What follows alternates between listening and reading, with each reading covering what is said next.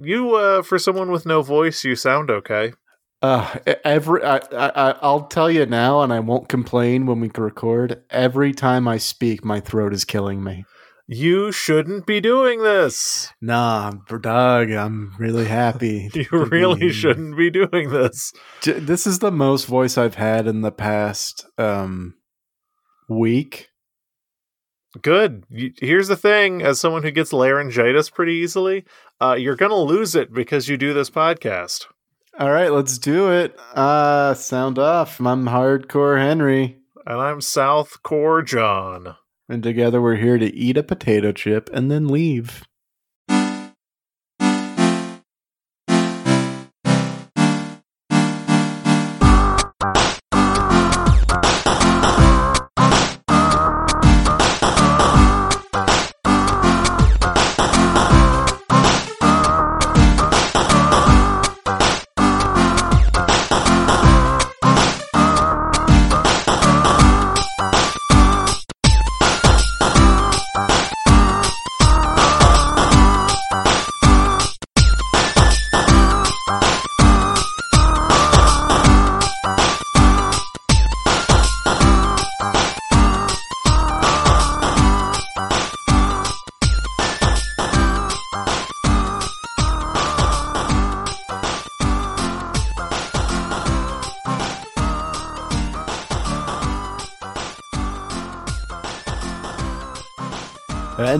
Welcome back to the 95th annual Zero Credits Oscars. Already in progress, I'm your host, Henry. And I, of course, am John. And together we're Henry and John giving awards to the greatest things of the zeitgeist in order to make the world a more celebrated place here on the award show where we talk about things. That's right, as we've discussed many times, award shows are important, and who's gonna get that little man?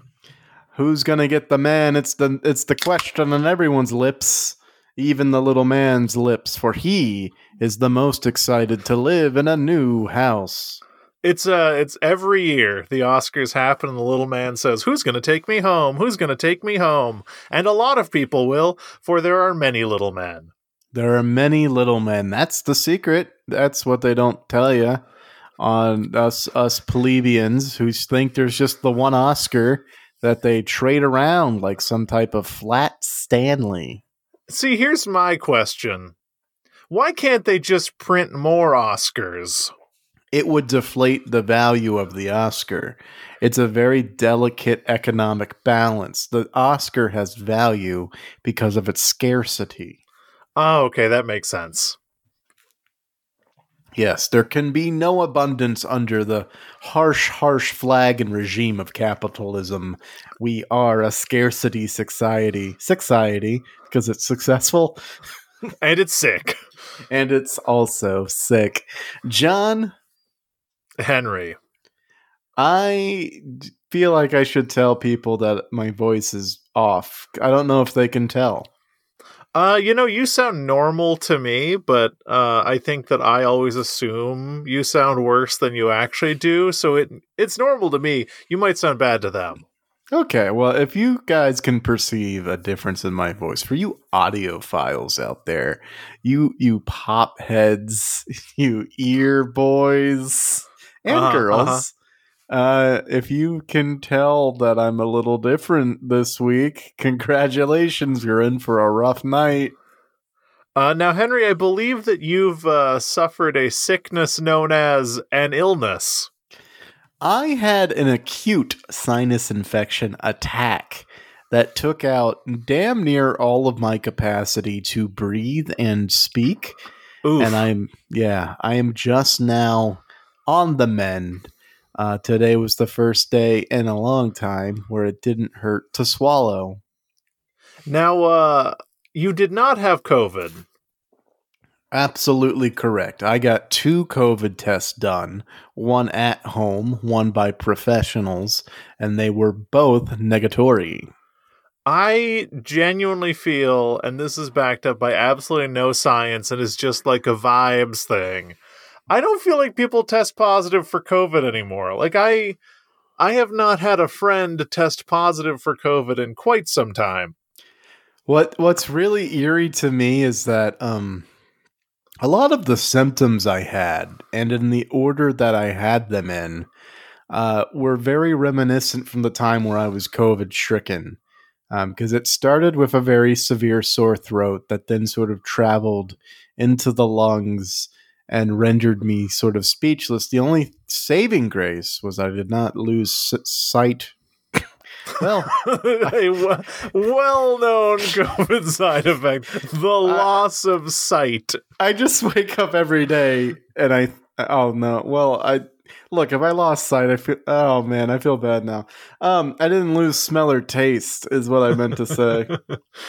man, uh, they COVID would be cured by now if you lost your sight when you had it. One I, would hope. I thought when it went after the taste and the smell, like is there there's there is, is there is there is there is there anything more that Americans love than food, and yet here this gremlin of a sickness is out here robbing us of our pleasure, and nothing was done. Is there anything Americans love more than food? Potentially their sight, and they might and, like and seeing things. Can we have a, a? I know we have a lot to cover tonight. Can we have a super quick aside about blindness? Yeah, sure. Please. Have you ever inciting me? Have you ever uh this is a serious question, gone temporarily blind? I have been on the verge of passing out, and that included the loss, the temporary, very temporary loss of sight. Uh, yes, I have hit my head a few times, which resulted in me losing uh, once vision in one eye and the other time vision in both eyes. And it's uh, really scary because you can't like you can't describe what not being able to see feels like because when when you hit your head it's like you just like messed up your your wiring for a second because it's not like everything goes black or anything it's a it's a very peculiar yeah. feeling it's it's so it's funny you say that so i now i can say our experiences were different um because uh, I had a near syncope event because I was losing a lot of blood and I was panicking, and I saw the blood, and that made me panic even more to the point of hyperventilation. so I had a very gradual losing of sight to that my my my sight narrowed to a single point, and everything else faded away into darkness. Oof. Yeah, and, and, the very I had the very fun experience. I look if you guys have ever almost passed out, I do recommend this um, because what was very neat was that shapes came back into focus way before color. So for a good two minutes, I saw the world in black and white. Oh, interesting. Yeah. So you would recommend uh, passing out if if people have it available to them? Nearly passing out. Yes, and uh, and then recovering from that, almost pass out. Yeah, I cut my my finger open with a hedge trimmer. It's a fun birthday for me. Oof, I'm uh, sorry that happened to you. Yeah, my my experience was odd because when I let when I lost vision, my left eye from hitting my head, I like if I closed my right eye and knew my left eye was open, it was like my eyes were closed, kinda. Right, but you could uh, feel it open, right? yeah, I could feel that it was open, and that was weird. Right. And then when I lost very temporarily, like total sight, your brain just goes mm-hmm. crazy. uh, Because it, it's not like everything goes. It's so hard to explain. Like it, yeah. It's like you lose a concept of sight for a reason. It for a second. It's not even like you see black. It's weird. This, by the way, happened for like a fraction of a second. I don't know what it would have been like if it continued, and I hope to never know. Yes. So for all of our uh, blind listeners out there, just know you're not missing like anything. There's nothing out here that's worth seeing. Yeah, we're weak for relying on it. Honestly, yeah. I mean, if, if the media is anything to be believed. uh, and you know, when my sight came back, I wish it hadn't because I was looking at my mother in law. I was not. Uh, I was not, not in yeah. any position to have a mother-in-law at that point, but that seemed like a funny thing to say. My my sight came back at the worst time because like I was fighting a horde of ninjas, and then suddenly I couldn't fight them as well because I could see them. Oh, that's a shame because you had that uh, that great ability to like see them without yeah. sight. Yeah. yeah, the hand. Yeah, whatever. yeah. Everyone knows uh, Daredevil's greatest weakness is the miracle of healing. Yes, no, never heal Daredevil. He would be in real trouble. Yeah, in a world where magic demonstrably exists, has anyone ever tried? Probably. And he's like, no, I'm good. No, I'm good. I don't need it. They're like, but you're blind, Matt Murdock. And he's like, yeah, but, but I, I love it. it's all I know, except I was blinded as a child and Right. still have memories of sight. And the same accident that created the teenage teenage mutant ninja turtles. I'm sorry, what? That's canon. Uh, the same accident that blinded Matt Murdock also created the teenage mutant ninja turtles. Incredible. Yeah. Wow, we got f- six great heroes out of that. Yeah. Splinter. Donatello, Donatello. April O'Neil, April O'Neil. Casey Jones, Casey Jones. Shredder. the song Casey Jones by the Grateful Dead. That's all six. That's all six of them. Yeah. Thank God for those lizards. Anyway, we have a lot to cover tonight. We talked about the Oscars and then quickly talked about blindness and the Ninja Turtles, but I feel like we should get back to the thing that everyone saw and cares about. Speaking of being blind and tone deaf, John, the Oscars happened this past, past weekend. Man, Oscars so white. Yeah. Uh, so, do you remember the event that happened at last year's Oscars? Uh, no, time has been lost to me. All right. Well, uh, hours before one William oh, yes, Smith, I won- do remember that. The slap yeah, the heard slap. around the world. And this year felt like the uh, the year after the slap in very much more ways than one. Namely, that uh, host Jimmy Kimmel wouldn't shut up about it.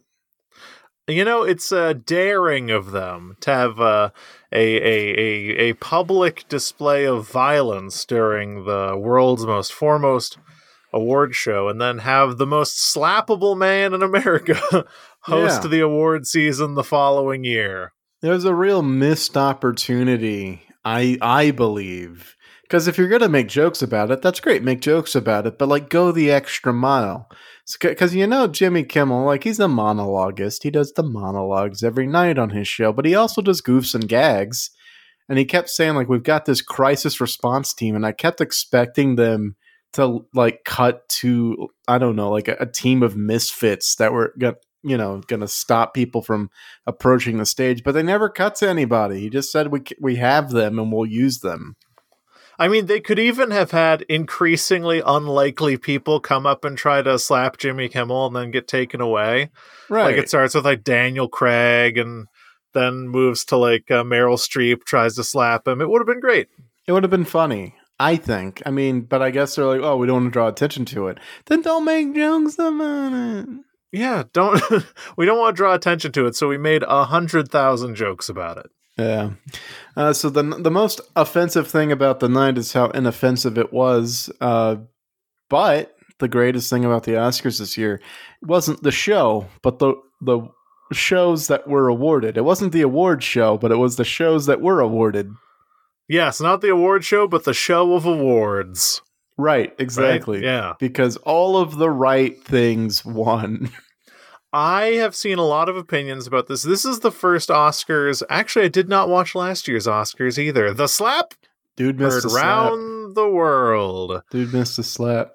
Dude missed the slap. I uh these are the last two Oscars that I have not watched, and I'm usually like an Oscars watcher and I try to like watch all the things that are nominated for it. Now I don't have time. Or I do, but I care less about that, I guess. It was a foregone conclusion this year because we saw the most awarded show of the Oscars uh, this year last March. Uh yes, I, I honestly going into it, I was kind of uh even if I had the ability to watch the Oscars, I don't know that I would have been totally sold because I was so even seeing the nominations was so convinced that the movie I wanted so badly to win would not win anything. Uh, and then it won everything. Yeah, it won All seven awards. It won. Very good. Yeah.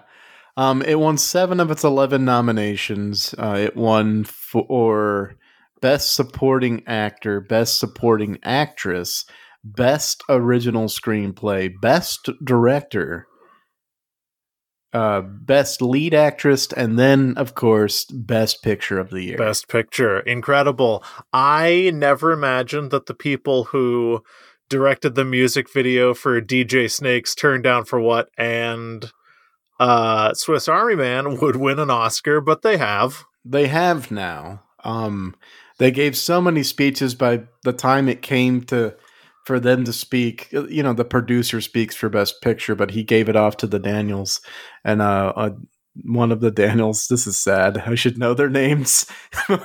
one of the Daniels was like, "We've spoken too much tonight, so we're just gonna say good night." And it was like classiest movie you could ever do. Oh, very good. It's uh, Daniel Kwan and Daniel Scheinert, by the way. So it's Daniel Kwan who said, "We've spoken too much tonight, so we're just gonna get out of here." And I was like, raise. I raised my my empty glass of water to him because I was like, "Yeah, I mean, what what more?" He, he, he cried his eye. He, he poured his soul out in the first two. It's like by by now I got nothing left in the tank, you know. I I would love to watch the recap because I heard that they're. Uh, just across the board, the speeches were great. I think a fear that I had going into the Oscars, and I don't, I had only seen some of the nominations, was that they didn't understand what I considered to be the genius of everything everywhere all at once. And then when I saw that This Is a Life uh, was nominated for Best Original Song, I realized that they they understood the assignment. They got it. So, in previous years and in this year, uh, the contenders for best song will do a performance of their mm. song. And for uh, This Is a Life, the song from Everything Everywhere All at Once, uh, they had David Byrne and Stephanie, and I'm going to try to say her name. Is it who's Sue? I think so. Uh, they had uh, David Byrne and Stephanie Hsu uh, perform, even though she's not the singer of the song. Um, but it was just a, a, nice little way to include her since she had just lost to uh, Jamie Lee Curtis for Best Supporting Actress. And the best part of it was the visual aspect. I, I won the dancers involved recreated most of the movie and through interpretive dance, which was really oh my cool. god! I need to watch these Oscars. But then David Byrne performed the entire song of Hot Dog Fingers. Amazing. Perfect. No notes. And the the visuals were like a psychedelic mashup of a raccoon that faded in and out yes. with like a yelling, screeching face and googly eyes. And they would like trade places while like all these lights and I'm I'm I just had to laugh because I'm like, there. I was like, there's got to be more than half of the audience is like, what the fuck is this movie about? there's got to be people who are like in the audience. There have to be people like old guard Hollywood people yeah. who are like, no, the movie that wins should be a, a, a self serious drama. It should be uh, Empire of Light or whatever. All Quiet on the Western Front was like the other forerunner. It seemed.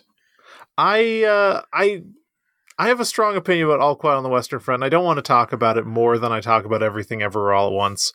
But it seemed like a lot of people were of the opinion that All Quiet on the Western Front is somehow like not meritorious because it's like just another movie about World War II or whatever, and that is the the wrongest possible yeah. opinion to have about something inspired by one of the greatest pieces of anti-war fiction ever written.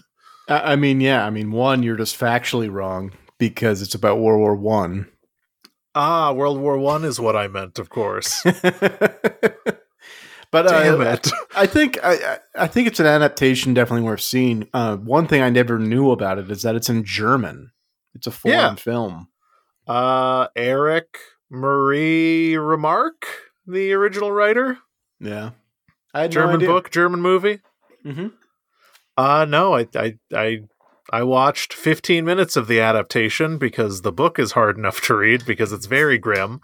Uh, it seemed really good. So I think these people were wrong for saying it's just another war movie. Don't drag down anti war things by saying they're war bad. Yeah. Uh, uh, so a lot of good things came out of the night, but one of the most irritating things to me that the Oscars pulled on quite a number of occasions. Have you ever been thanked for something that you hate that somebody thanked you for, John? Uh, yes, often. Yeah. So I, I think you should skip the Oscars because uh, countless times I was thanked for going back to the theater. Oh my god, I'm so sick of that shit. I'm so sick of showing up to movies and Tom Cruise being like, "Thank you, thank you for coming to the movies and taking off those pesky masks." Thank you for breathing in the cough, the coughs of a child sitting next to you. I I hate. Here's the thing: we've all agreed from the top down, the fish rots from the head. Uh, but we've all agreed that the world we live in now is one where we have not defeated and will not defeat the new illness that we all have to live with forever. Uh, and arguably we could have. But whenever I'm thanked for going to the movies, it's like, thank you. Thank you for doing something you know is wrong. it's uh, really tough, especially in the early days of pandemic movie watching when that would happen. I'm like, yeah, no, I get it. I get what I'm doing is the wrong thing, and I wish no. you wouldn't congratulate me for I wish, it. I wished we lived in a minority report. And so the ads could like target you specifically. so in front of a packed theater, it just zeroes in randomly and it's like, thank you, John. Thank you for coming back to the movies. Everyone, John came back to the movies. and then it just projects, it deep fakes everyone around you and makes them stand up and clap for you. Yeah. Be great. Uh, not only did numerous celebrities thank me for going back to the theaters, uh, but a singular movie was given the credit of saving the theaters and bringing the cinema back. Oh, I'm fascinated to hear what this is. Yep, uh, Top Gun Maverick apparently Not true. apparently saved the theaters and got everyone going back. Top Gun Maverick. I uh, have not seen that movie. I don't know a lot of people who have, Same. and I don't know that that is a narrative that I agree with personally. It's not one I agree didn't with. Top Gun Maverick come out like I don't know, six months ago. Something like that, yeah. I feel like plenty of people were going to the movies before then Top Gun Maverick. Yep. Absolutely. I definitely one I never I've never seen Top Gun Maverick. Probably never will. Um, I don't like propaganda films and you know it's no all quiet on the western front. But uh, yeah, I and I definitely will not thank it for saving the movies, especially if I was given the credit and for saving for going back to the theater and I didn't it just it doesn't gel, you know, it doesn't make any sense. Maybe maybe it's just the movie that was nominated that the most people went to go see, but I I appreciate the gall of being like thank you Top Gun Maverick for saving the movies. Also, you get nothing. You, you, get, you get, absolutely no awards. Yeah, well, they got best sound design, and that was it. Uh, what was up for best sound design? I'm always fascinated by Oh. that one. Um, Hold on, I can get it. I can get it. Excellence in sound. Where are you at? Achievement in sound. Ah, Batman should have won. yeah, Batman did really well. Batman's uh, sound. Batman's. Oh, Batman won nothing. It it won nothing. Um, one of the fun parts about the sound design category was that it would show uh, clips of like sound moments from movies, and then it would show like the sound designer making the sound. And uh, like for All Quiet on the Western Front, it showed like somebody slapping water for like the the the meaty watery footsteps of a soldier running through mud and um for the batman it sh- it showed the the part with the the batmobile like Ugh. charging up and like all, all of these cool sound effects that were being made around that and uh for top gun maverick it showed uh, a, a microphone array around a, a a fighter jet Oh wow, so good. Achievement in sound. yeah um They recorded the thing. what an achievement what? It's like saying, uh, Seabiscuit won, and then you'd show them making it. They're just holding a microphone up to a horse. Right. I mean, yeah, it's like, oh wow, you know, movie magic. You know, look, look what they could do. They made a small model of the ship, and they're they're zoomed in on it, and now it's like it's flying through space. And Top Gun Mavericks, it's like we've we got in the jet plane and we flew it. Yeah, we recorded the sound of the thing that's in the movie. I, I mean, it's an astronomically expensive movie, so it's like if they made All Quiet on the Western Front, they're like, "This is how we made the sound of them tromping through mud." Shows people in period correct World War One attire tromping through mud just for the Foley session. Yeah, they're not. None of them are actors. None of them are actors. No SAG. Yeah. No SAG.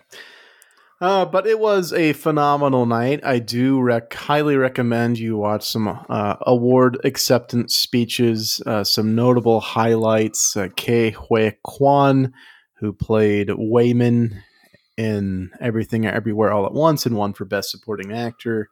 Uh, he thanked a certain individual in his uh, speech, a certain individual who played a certain character in The Goonies. Uh-huh. Uh he, I can't remember this guy's name, but he played Chunk in the Goonies. Oh shit, Chunk from the Goonies? Yeah, I could just look up Chunk from the Goonies and find his name. I mean, I I don't know who played Chunk, but I can find out. His name is Jeff Cohen, and uh, so a little bit of trivia for everybody. Jeff Cohen, who played Chunk in the Goonies, became an entertainment lawyer and specifically an entertainment lawyer that is one of the best in the business who Ke Huy Quan has stayed in touch with and has kept on retainer to negotiate all his contracts and basically told him, don't give up on your dreams. You're a phenomenal actor. Keep doing it. You're going to land something. And then boom, he gets oh my everything God, everywhere yeah. all at once. Yes, the kid who did the truffle shuffle is one of the most respected entertainment lawyers in the business. He represents Steven Spielberg. Uh, that is inc- that is incredible. I like to imagine when he like passed the bar or whatever, he reached back out to Steven Spielberg from Goonies and he's like, "Hey man, uh, you wanna want to work together?" Yeah, you, you we worked together before, sort of. Yeah, you know, uh, I did the truffle shuffle. You maybe want to give me my start as a lawyer since you made me do that. It's on like hey, camera.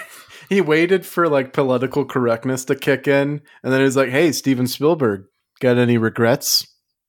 And of course, Steven Spielberg, I think, was the screenwriter, so he's like, "You wrote for me to to do that, right? But right, got any got any regrets, huh?" Huh? You need legal representation. I think you're going to uh, need some legal representation. I think you're going to need a lot of legal representation. Either I'm your lawyer or I sue you. Look, man, this can this can go one of two ways. Uh, incredible. No, that guy sounds cool as hell. Yeah, that's it. Pretty pretty awesome. As cool as an entertainment lawyer can be, I guess. Uh, one of the better highlights of the night came toward the very end when none other than legendary corpse Harrison Ford dragged himself onto the oh, stage boy. to present Best Picture. Uh, and uh, got to announce that Everything Everywhere All at Once won and proceeded to try to give the trophy not to the producer, who it should have gone to, but to his friend Ke Huy Quan, who was one of the first people on the stage. I mean, you know, it's only right. Yeah. Harrison Ford's very confused. He's like, ah, short round, take it. it's like, ah, short round, you get a trophy. you, how you, you get a trophy. Kid? You're you're you're big now. I got to get out of here. And Ke Quan was like trying to like gently, you know, push the push him to give it to the producer who I'd never heard of before.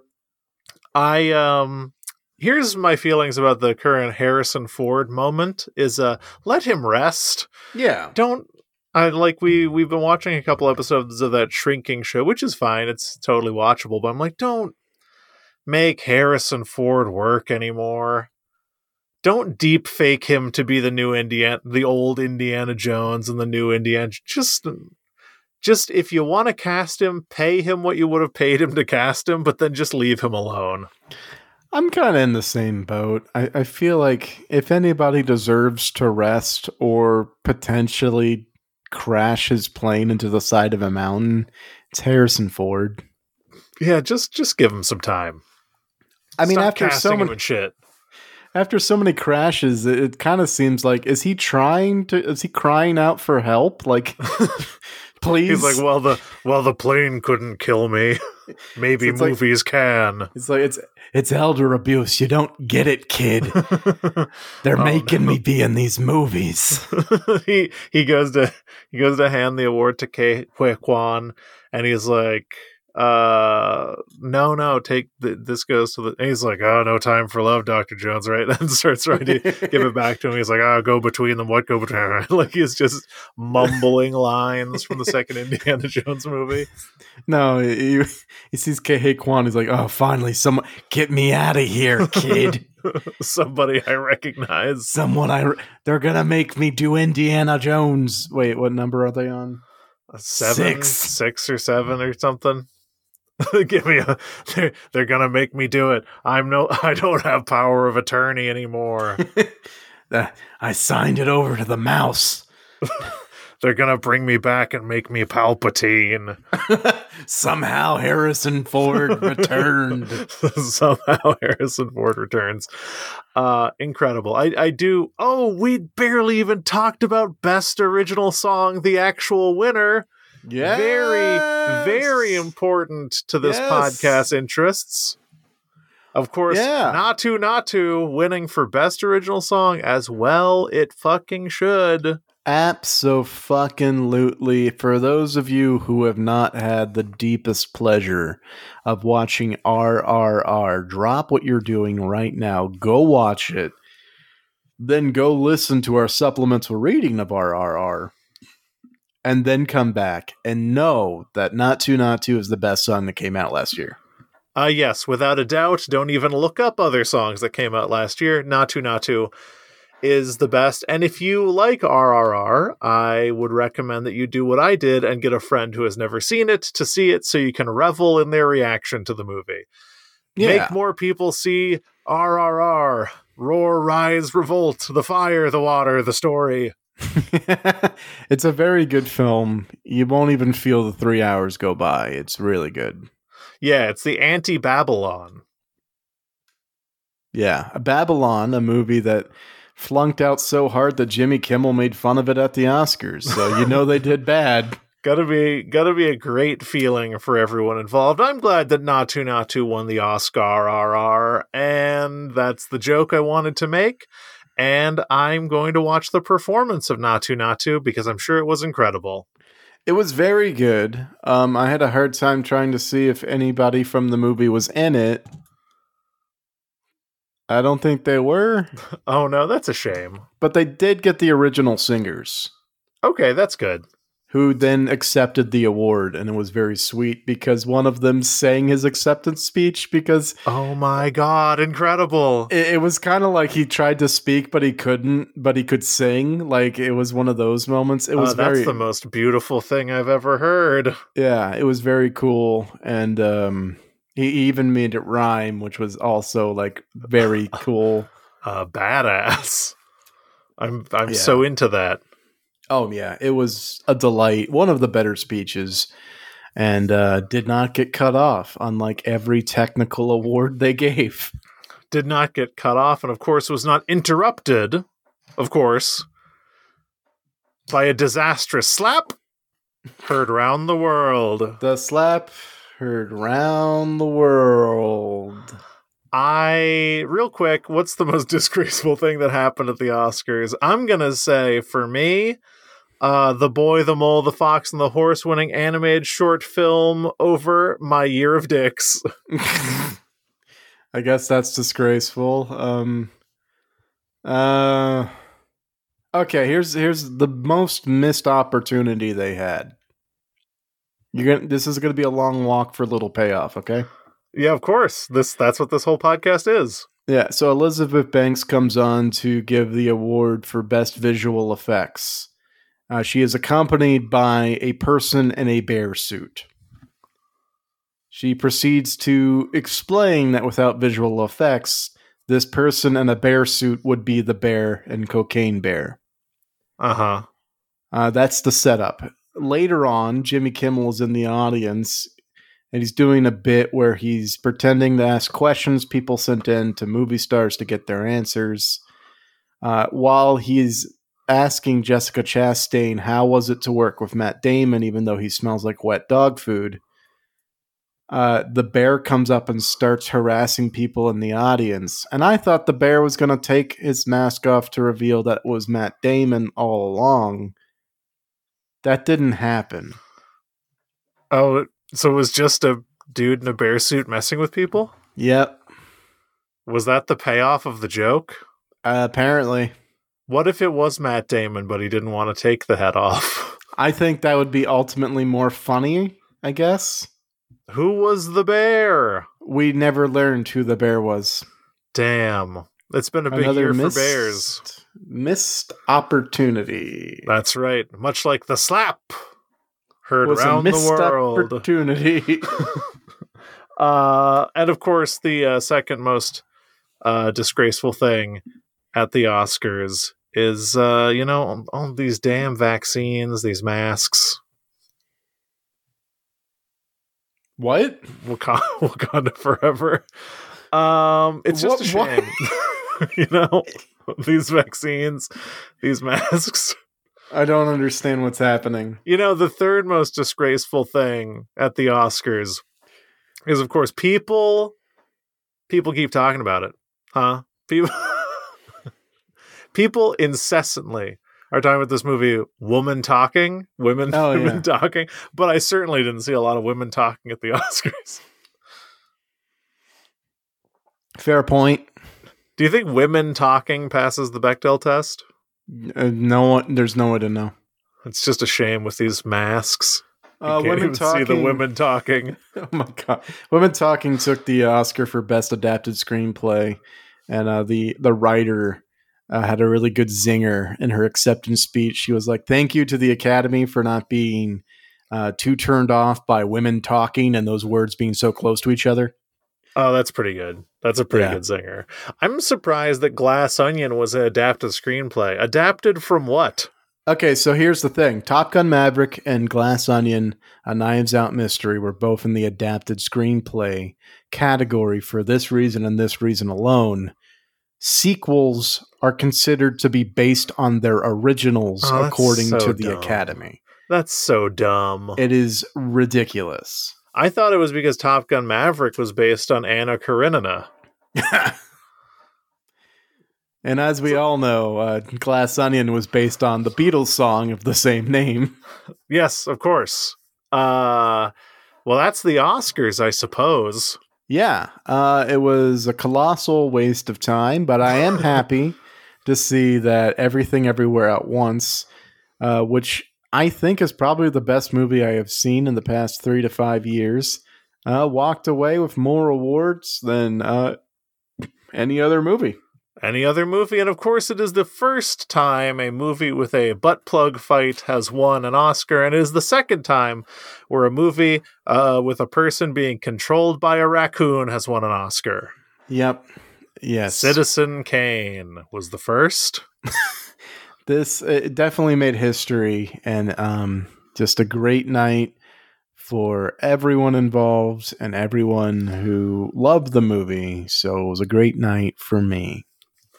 Yes, it was a great night for the lovers of the movies. And you know what hasn't but I've seriously been trying to like come up with a segue that could possibly tie these two things together, and I can't. Speaking of things that everyone loves, John, how's your money doing? wow, everyone loves me and my money.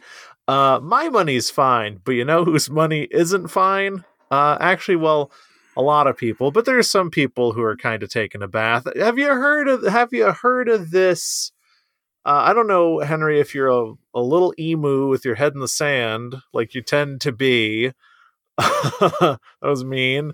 Uh, but did you know that there was a little bit of a light banking crisis over the weekend? Just a minor to light banking crisis. Uh, are you referring, John, to the Silicon Valley Bank? Uh, yes, the uh, the complete meltdown of Silicon Valley Bank happened over the last few days. It is a, a winding road. I don't know if you want to like get into it at all. I think Uh, we absolutely should because it's it, events like this can set up precedents for other things. So I think we should take it from 48 hours ago. Uh, from 48 hours ago. I'm actually going to have to take it a little bit further back than that, uh, maybe to the tune of uh, months, if not years. Okay, fine. You can Uh, do so- that too. Silicon Valley banks, uh, their their downfall really started in in a very particular economic climate of zero, not zero, but near zero, functionally zero interest rates. So the cost of money being very low resulted in a uh, supercharged private capital slash venture capital class that uh, really exploded during the pandemic. I think Silicon Valley Bank, from the beginning of the pandemic to just a few days ago, had seen its deposits grow from about $60 billion to about $180 billion. So, in a very short period of time, deposits on record tripled. Uh, and the reason that the reason that happened is because Silicon Valley Bank is kind of the bank du jour for startups, not just in the Silicon Valley, but generally, and also venture capital firms. Big fans of Silicon Valley Bank. Maybe because as a regional bank, they could maybe make uh, pretty pretty sweetheart deals to venture capital firms and startups when it comes to uh, like financing loans and things like that. Uh, so it was really the preferred financial institution for VCs. Now, when interest rates were very low and they were making a ton of money mid pandemic, uh, Silicon Valley Bank made a decision that, let's be real, Henry, all of us have fallen for. That's right, they purchased mortgage backed securities. Oh no, mortgage-backed securities, the things that created the the perfect economic storm for the housing crisis in 2008. Exactly. Now, I will say that I think there's a, a little bit of an oversimplification when people talk about the mortgage backed securities situation with Silicon Valley Bank. Yes, they did buy securities that were backed by mortgages. It's kind of a a pretty different situation than what happened in 2008 because 2008 well it was led by an over reliance on mortgage backed securities that had underlying subprime debt. Uh, in Silicon Valley Bank's case, these were like mortgage bonds. They weren't very risky, and there weren't like collateralized debt obligations, which is a further abstraction that helped the 2008 financial crisis happen. But really, uh, Silicon Valley Bank, like any bank, isn't uh, exceptionally risky because they want to make sure that they have uh, some amount of assurance that if people need their money out, they can get it. So, what they did was when interest rates were low, they invested in like treasury bills, government bonds, and mortgage bonds, things that are really stable unless interest rates go up. And oh boy, no. and boy, did interest rates go up. Uh, and then Silicon Valley Bank made a very prudent decision to sell those positions quickly. Uh, they didn't sit on them and wait for them to become worthless. So essentially, the bonds that they had uh, were worth less than they purchased them at. So they sold them quickly at a loss. They liquidated about $2 billion worth of these securities at a loss of like $1.7 billion, not even 2 billion. A lot Oh, of people wow. were reporting 2 billion, but it was like a, a pretty minor loss considering how much they could have lost if they continued to stay in the environment. Uh, they put out a notice to shareholders that they had done so, and man, was that a mistake. Okay, so they took a 1.7 billion dollar loss, then told the shareholders, probably because they were legally, uh, you know, obligated to, and that's the shareholders were then were like, "Well, I want my money out." Pretty much. When they disclosed that they had liquidated those positions at a loss, it kind of triggered in the minds of a lot of VCs a fear that they had been having for a while. Obviously, uh, banks, startups, but to a much greater degree, venture capital firms feel a huge squeeze from increased rates because money is expensive mm. and VC is scared. They can't make big bets on dumb science fiction projects anymore. So when it seems like the place where they have all their money is flagging some level of financial insolvency, uh, they run on the bank. Startups ran on the bank, VC firms ran on the bank. Uh, billions, like $40 billion, was drained from Silicon Valley Bank over, I think, over the weekend. Uh, and a lot of this, of course, was driven by VCs freaking out on Twitter talking about Silicon Valley Bank uh, becoming insolvent. and turns out uh, people could argue that them saying Silicon Valley Bank would become insolvent caused it to become insolvent. A self fulfilling financial prophecy, if you will. A lot of people are calling this the first uh, Twitter, the the first Twitter mediated bank run, which it, it kind of seems to be. And a lot of people are. We'll get into this, but a lot of people are talking about the the risk of contagion, like this spreading to other banks. It's worth noting Silicon Valley Bank very regional and also most of its money is with like startups, right, seed stage companies and VCs, all of which in the current environment are really scared, really reactive and terminally online. And they they're also in a position where they kind of want more of a, a, a panic around this because they stand to lose a lot of money if they can't get their money back from the bank. Yes, yeah, so this is the kind of second part of the VC meltdown.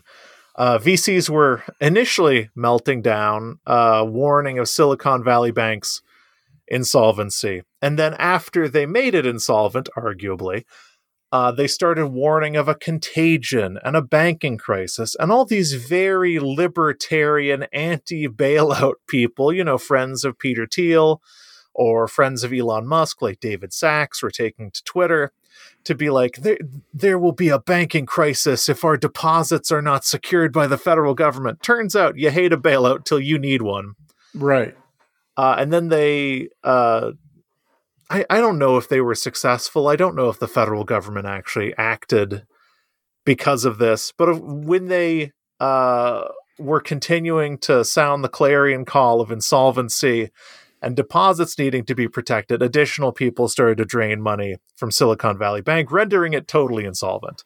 Uh, and then on Monday or on Sunday, I think, the federal government did say that the uh, deposits that they would be granting full access to depositors at Silicon Valley Bank and their deposits would be protected.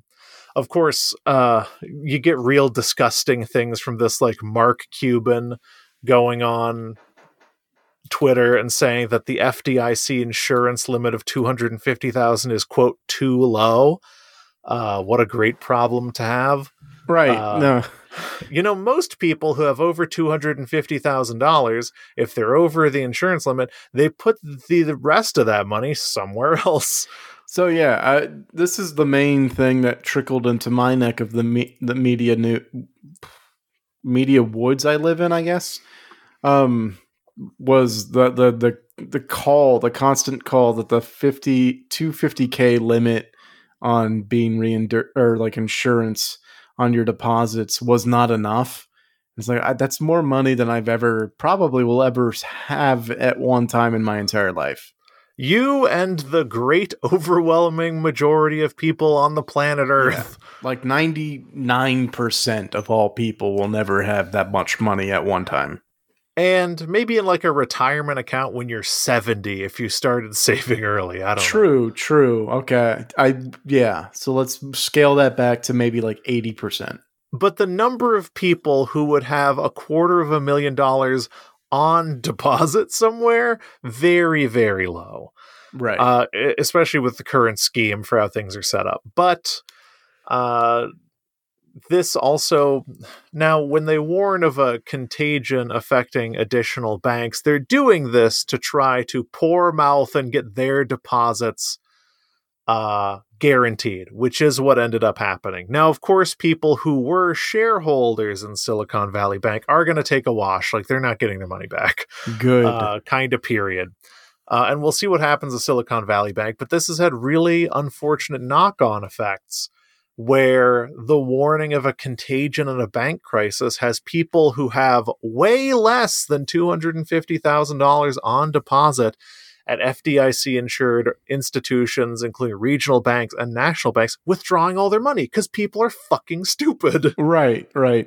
Yeah, an isolated incident that should not be affecting anyone other than VC capitalists or um, startups is now running the risk of contagion because people don't understand that they're safe and fine. Yeah, historically, people just don't get FDIC insurance. And you know what? If you're a human being listening to this right now, or even not listening to this, chances are you're fine because of FDIC insurance. There's almost no chance that you have greater than a quarter of a million dollars at any individual depository institution.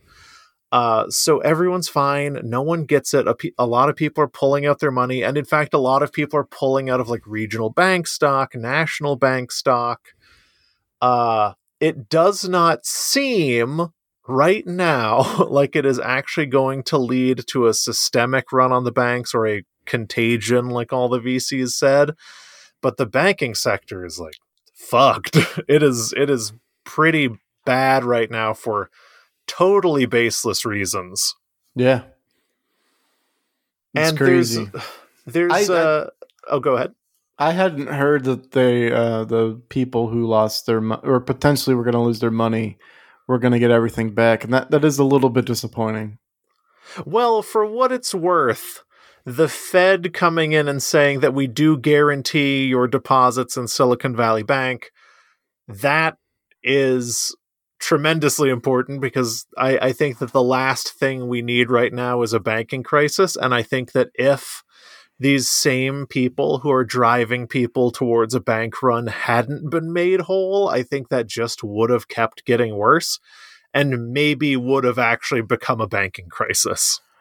While I, I, I while I hear where you're coming from, Oh, for I- sure. It sucks that I these people keep their money, to I be just- clear. I'm very tired of the privatize profits, socialize losses. I'm very tired of that inaction. Oh, for sure. These people. I have a whole thing about this. We're about to get into it in a second. okay, good, sure. good. So there's a a secondary financial institution that also became insolvent during the same period of time that fewer people are aware of. Do you know anything about Silvergate? I know nothing about Silvergate. Uh, Silvergate is a financial institution. Maybe it's called Silvergate Financial. I don't know. But it's essentially Silicon Valley Bank for crypto. So they were very forward thinking in being a depository institution for people in cryptocurrency because they would make. They would specifically give people loans for purchasing and trading crypto. They made their own exchange called Sen, where people could send and receive and trade cryptocurrency. A little And, on uh, the nose, don't you think? I know. Uh, but they did also uh, become insolvent for a similar reason. They made a big bet on interest rates staying low. They didn't. They disclosed that. People freaked out. They took all their money out. Now Silvergate did um they they did liquidate like quickly. They they were pretty smart about. It. They're like, "Hey, we see the writing on the wall. We're we're done." Which is uh nice for them. Uh, now, of course, for Silvergate, it happened a lot sooner because whereas for the rest of the, I guess, arguably healthy economy, it's taking a lot of interest rate hikes for these things to really be felt. Uh, the crypto winter, as it is called right now, happened after one, that's right, one interest rate hike. Uh, kind of questionable as a store of value if it can't survive a single interest rate hike Yeah, very interesting. uh, before it kicked off a uh, horrible winter that lost people a lot of money. Uh, but I think that both of these, there's a lot of people who are trying to connect these two things who are like, how come Silicon Valley Bank and Silvergate became insolvent in the same, why did they follow the same arc as some people are saying? And let me tell you what it is.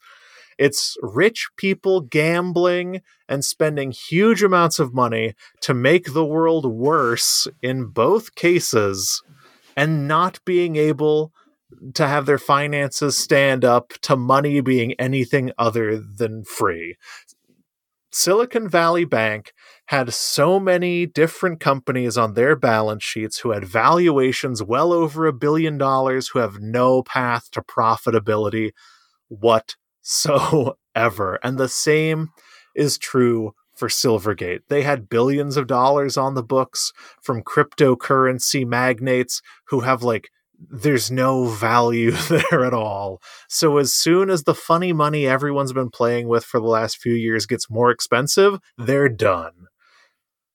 It's uh, it's it's truly it's disgusting because the people who have deposits on the books at a place like Silicon Valley Bank to your point have been reaping tremendous profits off of the suffering of the individual for years and years. They have been making billions of dollars, making life worse in I'd almost every conceivable way. and when they face consequences of their ludicrous bets, we have to bail them out, even though it doesn't technically flow through to the taxpayer. Everything flows through to the taxpayer, if not directly, but right. you know what I mean. It just seemed, yeah. I mean, look, you you got all this money, you're going to lose a little bit of it. I mean, honestly, maybe even a large bit. Either way, you're not going to be destitute. You're, you don't really need to be made whole. It's Even not- if they do become destitute, that's the problem. These people show up to the craps table, they make double or nothing bets over and over and over again. Yeah. And, and they then they're like, oh. extremely oh. lucky in a macroeconomic situation that allowed them to reap massive profits. And then when they start losing money, they complain. Yeah. It, it's you know, when you go to a casino and you lose all your money, the casino usually says tough luck. You yeah, know, better luck next time. Turns out the penny slots that are the United States of America, uh, you just can't lose. I, it just makes me mad that they, these people have more money than eh, I don't know a billion of um, okay that's too many people, more money than a million of us ordinary people combined, and they lose that amount, and then the government's just like okay here you go here's your money we know people are starving. We know people are trying to make ends meet. But instead, we're going to give all this money to just a couple of individuals rather than try to make the world a better place. It just doesn't sit right with me. I mean, here's my problem is that if this happened, if you took the events of the last two days where people with a tremendous amount of money on the books were in danger of taking a bath, and then they had their deposits guaranteed by the federal government. The the only universe in which I would be okay with that. I'm I'm okay with it in this case because I don't want a banking crisis because I have money that's invested in places. But the the only universe in which that truly makes sense is if the people who had these billions of dollars actually use that for good, which billions of dollars can be used for, and to make a profit. I don't think that those two things are mutually exclusive. But what have they done? It's been a race to the bottom to make life more miserable for the average person using the power that they have. Uh, I I don't like to throw around the term this much, but like between Uber, Uber Eats, Lyft, all the gig economy things, they're just pushing to enslave people as independent contractors to make almost no money. They're destroying the planet with overly aggressive logistical schemes. Like these people are making life worse and we're still bailing them out. But yeah. they could have been making it better and still making money. it's sad that this is where we are today where the people who are getting bailed out are the people actively making life n- worse. and there's there's not much we can do about it. I really it should be up for a public vote. It should be up for a public vote. Who gets money? I'm I'm, I'm not saying that all depositors at Silicon Valley Bank shouldn't get their money back, but we should be able to vote on the ones that do. right? Yeah. It, it's I harken back to the the days of yore in which we were doing the small business uh, loans during COVID. That should have been up for a Democratic vote. Yeah, but then everyone would have said that Tom Brady should get them anyway. I don't. I don't think so. One one would hope that people would see through that. I mean, give it to your neighbor. Don't give it to fucking Tom Brady. He bought a yacht. Yeah, he man. bought a fucking yacht.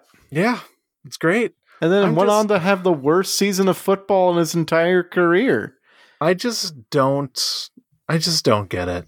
Yeah, because like I I know that a lot of people malign this like effective altruism thing because Sam Bankman Fried's a big fan of it. I don't think that's wrong. I think you can do well in business and do well by people.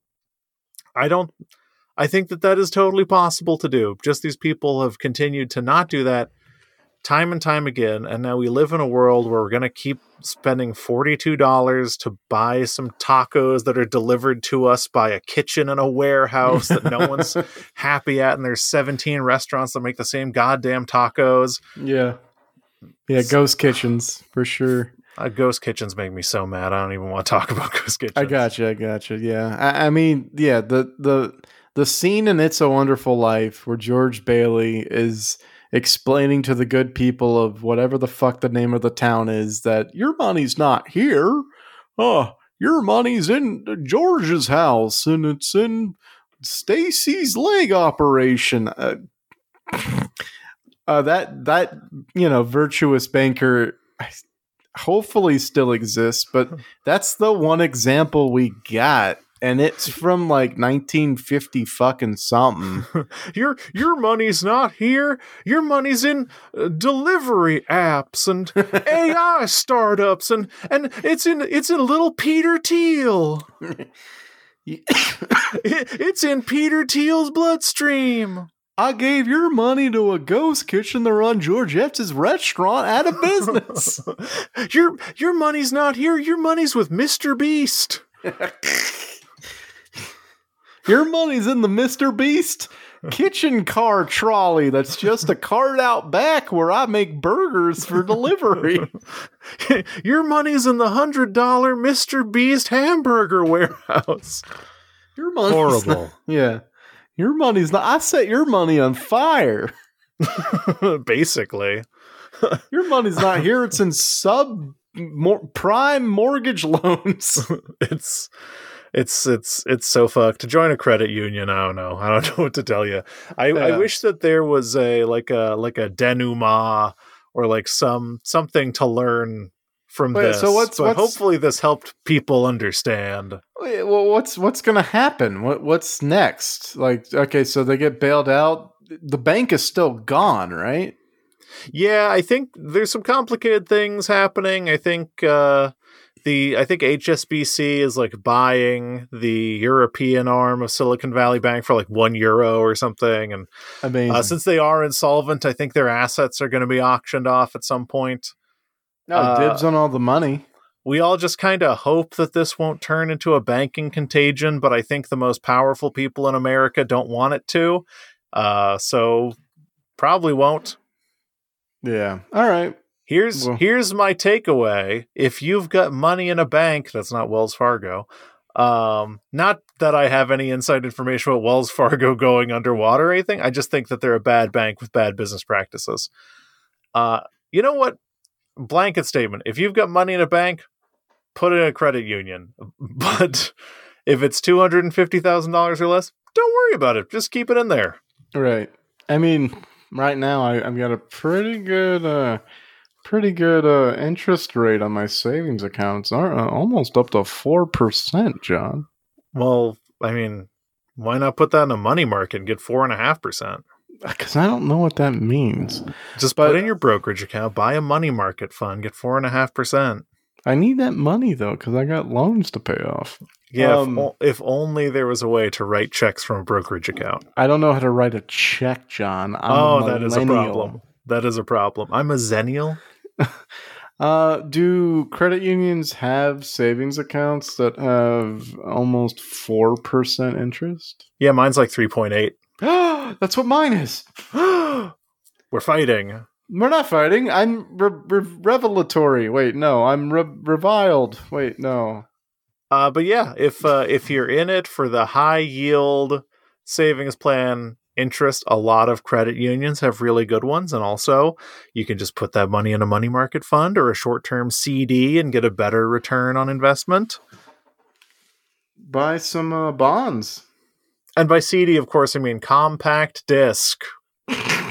oh yeah, definitely financial advice. Go out and buy mortgage bonds, buy T bills. Get some more bonds. Get some, you know, invest in paper. based on the CPI and inflation news, definitely buy things that are volatile if the interest rates go up. Yeah, this is definitely financial advice, and you should do all of these things. Haha, it's not. I'm not a lawyer. I'm not a financial advisor. I make jokes. Always terrified. You work in finance one time and you're always afraid of the SEC. Look, if a doctor can leave a pair of sutures in me, I think I can tell people to invest in um Hold on, invest in what's something that's kind of like dying? Um, a lot of bank stocks. Rivian. Invest in bank socks. Socks? Invest in bank socks. But don't invest in socks, Sarbanes Oxley. Uh, What's Sarbanes Oxley? It's like a it's like a business law. Oh, How's Rivian doing? Let me see. what's Rivian? It's an electric truck manufacturer. Oh, Uh, let's see. All red, down 28% in the last month, down 23% year to date. All right, down 86%. All time. Invest in Rivian. Buy, buy the dip. sounds like it's low. Uh, could could bounce back. Could bounce back. I don't know. Uh, definitely not financial advice. And, you know, just bank. Just bank. So that's the nail. The nail? So that's the final nail in the coffin that is Silicon Valley Bank. God have mercy on all of their souls.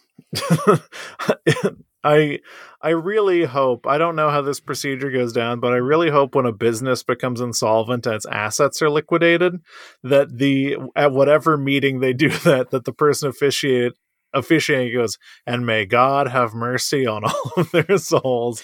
And Yeah. walks out of the room. The room is full of people who used to work at this company. I, yeah, and at least at least one of them, you know, at the at the table, it looks at their hands and goes, "God, what have we done?" they have to do it. Yeah, yeah. It, It's it's government. Man- if you want to bail out, you have to jump through a lot of silly hoops. One, you got to do all these dumb tropes from TV. Yeah.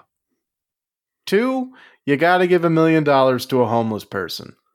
Yeah. Three, got to give $5 million to me. Right. Yeah, you got to select at random an American or let's say 20% of Americans and give them $1 million. You got the money. You got the money. There is, um, when you say, my God, what have I done? There is a person in the corner who nods if they were convinced. And if they weren't convinced, you got to keep doing it. You got to keep doing Yeah, it's yeah, you got to keep repeating it until you mean it.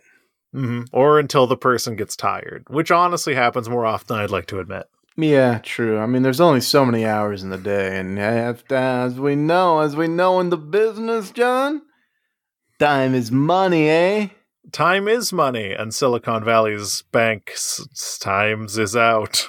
Times is out. There's no more times. They got no more money. I don't know what this accent is. God, I have heartburn. You okay, buddy? I don't know. I ate all this focaccia. You got uh, Tums in your place? Yeah, we got the chewable kind. I don't know if they work. They work on me. They're just like candy. Yeah, the good kind of candy. Okay. Uh, yeah. Well, Give me the with- money, huh?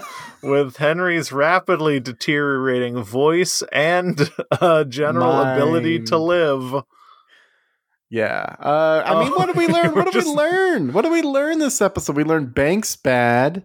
and we bad. learned everything everywhere all at once. If you have not seen this goddamn movie by now, and you have listened to this podcast to the point where you're listening to this episode, even if this is your first episode, if you've gotten to this point in the episode and you have not watched everything everywhere all at once, I will find you and invite you to come see it at my house. Oh, that's nice of you. I've got a particular set of skills. Oh no. I, I would No, like just to say for finding people and inviting them to my house. What's weird about that? I have I have invitation skills. I'm a great host. I'm a great host. Ow. Ow. Uh I would like to say, Henry, you do owe me. Oh, what do I owe you, buddy? If I had not Oh, come into off. this so perfectly prepared, this episode would not have been would not nearly have been so well researched. Oh my gosh. So I would not have put that down as a fucking bingo square if I knew that you, my wife, and any guest we have who comes on was going to drag me for it the entire year. We're not we're not dragging we're helping you. And then rubbing it in. We're helping you. I watched the Oscars. you did. That's a form of research. You know what? It's a team effort. It's a team effort here at Zero Credits, including the team effort that it's going to take to get through the end of this episode when we launch it seamlessly into the social media plugs. Banks are bad. Banks are bad, credit unions good. Put your money in a mattress. If you want to send us a 649 word screed about the banks because you have Twitter blue because you're a real psychopath and you're a f- buddy of fucking Peter Thiel, uh, you can do so on Twitter at ZCPCWHJ on Twitter.com, which stands for Henry. Give me a second.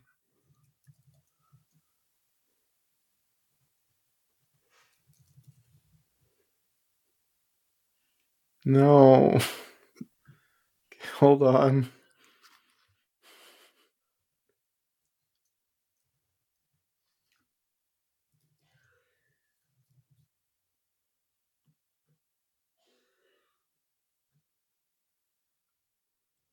I got nothing this week. I'm sorry. And if you want to send us, that's that's right. And if you want to send us an email, perhaps a short little email with your uh, with your friggin' uh, with your crypto wallet hash in it, give us a little tip, little crypto tip, little crypt tip, little cryptid, little cryptid, little chupacabra, little Jersey Devil, little Mothman. You can do that to our email address, which is unfortunately zero credits is a podcast at gmail.com. My wife is laughing or my dog is dreaming. and we are on a series of podcast services, including the one you're listening to us on right now. But in addition to that, or maybe in addition, it's a set that is inclusive of the one you're listening to us on now. Maybe. Or is it, is a set that excludes the one you're listening to us on? Podchaser, Good Pods, God, Pod America, uh, Spotify, Apple Podcasts, etc.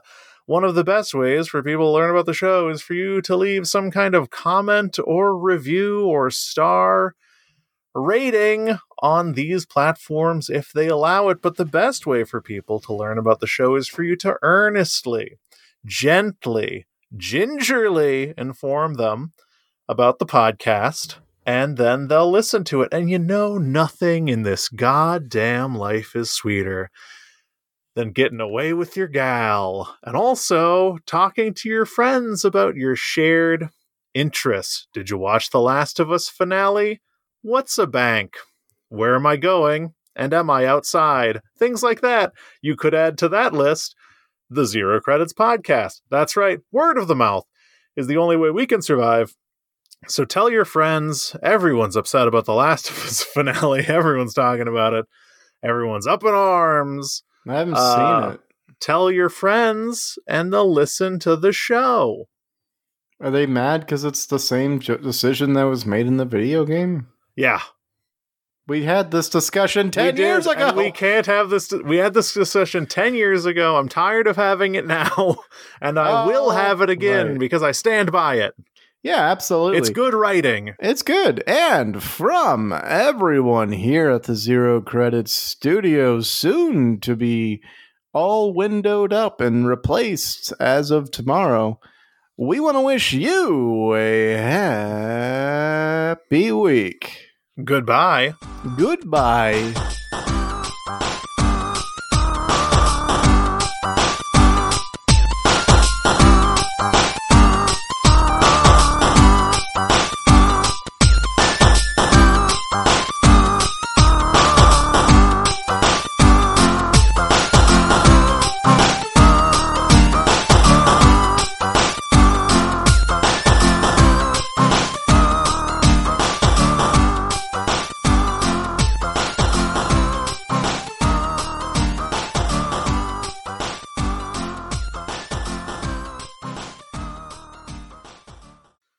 House needs so much caulking. Ayo.